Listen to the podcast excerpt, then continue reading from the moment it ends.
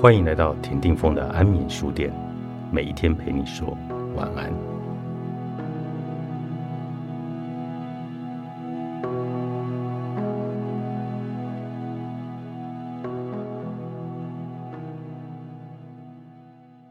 米莉刚工作时，上司想给她介绍一个男朋友，并以过来人的口吻语重心长的对她说：“虽然他的年纪比你大了些，个子矮了点，家境就那样吧。”但是贵在人老实，这年头找伴侣，人好才是真的好。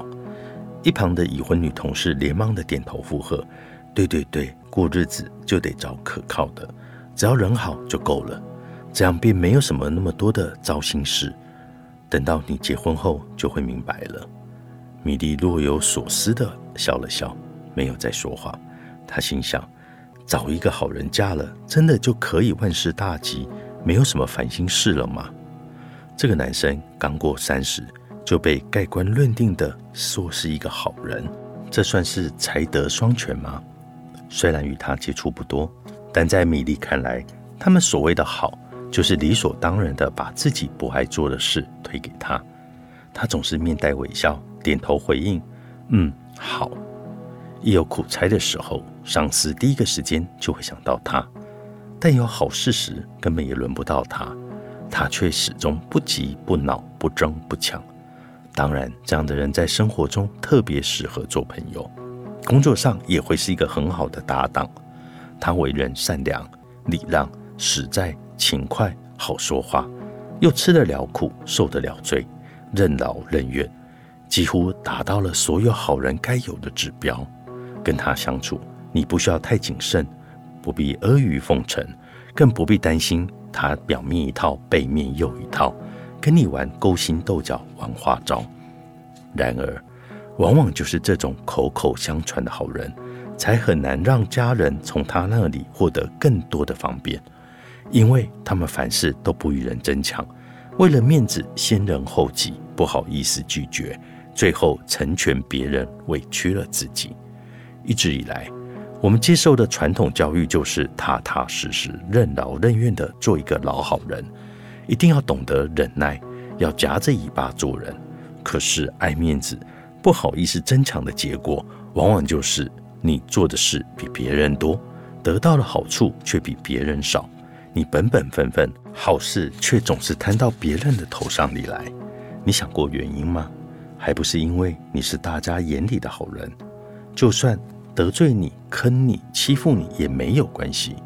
常言道：“宁可得罪君子，也不得罪小人。”和好人在一起，不用顾虑他的感受，因为他绝对不会记仇，更不会报复。讲一个无害的人，不需要小心翼翼的去跟他维护关系。前一阵子，米粒的公司开展了一项工作，几乎全程都是由他来完成，任务量很大，耗时几个月。他起早贪黑，忙里忙外，奖金却拿得最少。而这并不是因为米粒人缘差，相反的，因为负责这项工作的上司平时跟他关系非常好。米粒的另一位同事也跟这位上司关系还不错。有一年发年终奖金，这位上司弄丢了一份，又不敢得罪那个人，于是找到这位同事说：“能不能把你这份奖金给那个人？”这东西不值钱，不要也没有关系。米莉的同事也意会了，虽然答应了，但是心底疙瘩很久。还有一次，原本上司准备给这位同事一个优秀员工的名额，但另外一个同事不满，仗着资历老，大闹上司的办公室。上司没辙了，只好找这位同事说：“把你的名额让出来吧，你还年轻，以后多的是机会。”言下之意，你看那个人这么难搞，我们关系又这么好，你忍忍吧，别让我为难了。他无奈之下，只好又点头答应了。事后跟米莉抱怨，这种事要是换了别人，但凡有一点不公平，早就抗议了。那也就是他好说话。小时候你乖巧，会有人摸摸你的头，夸你两句。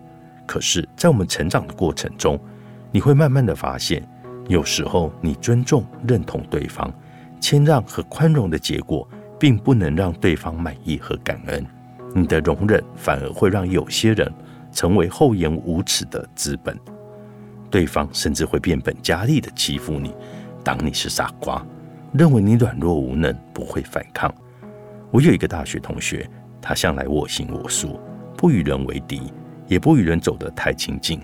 遇到麻烦事，经常会忍气吞声，抱着多一事不如少一事的心态，不去计较。人长得也好看，很有异性缘，导致班级里很多女生不喜欢也嫉妒他。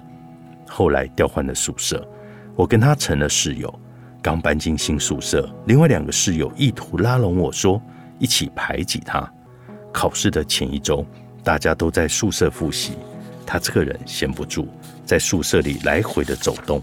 我看得出来，他怕打扰大家，捏手捏脚的，手机也调成了震动模式。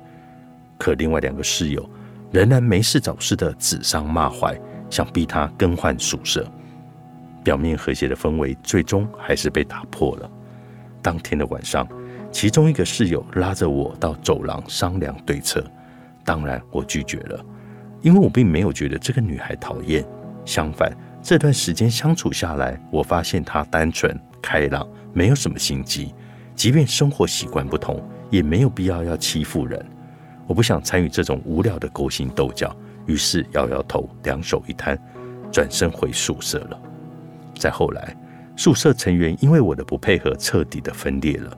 从此，我跟这个女孩成了好朋友，也没有人再想赶她走了。我还认识一个人，别人口中的他心眼小、记仇、爱计较，千万不能得罪。事实上，我与他接触，并未感觉到不讲理，也不像别人说的那样喜欢没事找事。他只是善于维护自己的权益，不是他的他不抢，该是他的一点也不能少。也正因为这样一种性格。与他共事的人都很小心，不敢无故的得罪他，也不敢轻易的怠慢他，反而添了一份谨慎与认真，生怕搞得双方都不愉快。我们总是碍于面子，觉得一些事情无伤大雅，就得过且过。长辈也经常教导我们要安分守己，与人为善，行事低调，这些都没有错。可中国知名律师郝劲松说。今天你失去获得他的权利，你不抗争，明天你会失去更多的权利。人身权、财产权这种状况不是偶然造成的，而是长期的温水煮青蛙的结果。大家会觉得，农民的土地被侵占了，与我何干？商店不开发票、偷税漏税，与我有什么关系？别人的房屋被违法拆迁，也不关我的事。有一天。这些事情都会落在你的身上，人人都知道杀鸡儆猴这个道理，而我只是讨厌屈服。身处这个纷杂的世界里，不是你不想惹事，麻烦就会自动远离你；不是你想做一个好人，就能现世安稳，岁月静好。我没事不惹事，但是事情来了，我也不怕事。我想，所谓的好人，不只是指品性好。还一定得是做事有态度的人，你要有底线，要保持礼貌和善意，要让对方知道你也有脾气，会生气和反击。有些事你不是不在意，该是你的一定要争取，而不是吃了哑巴亏还要独自的来忍受。每个孤独的灵魂都值得被看见。作者：阿紫，大是文化出版。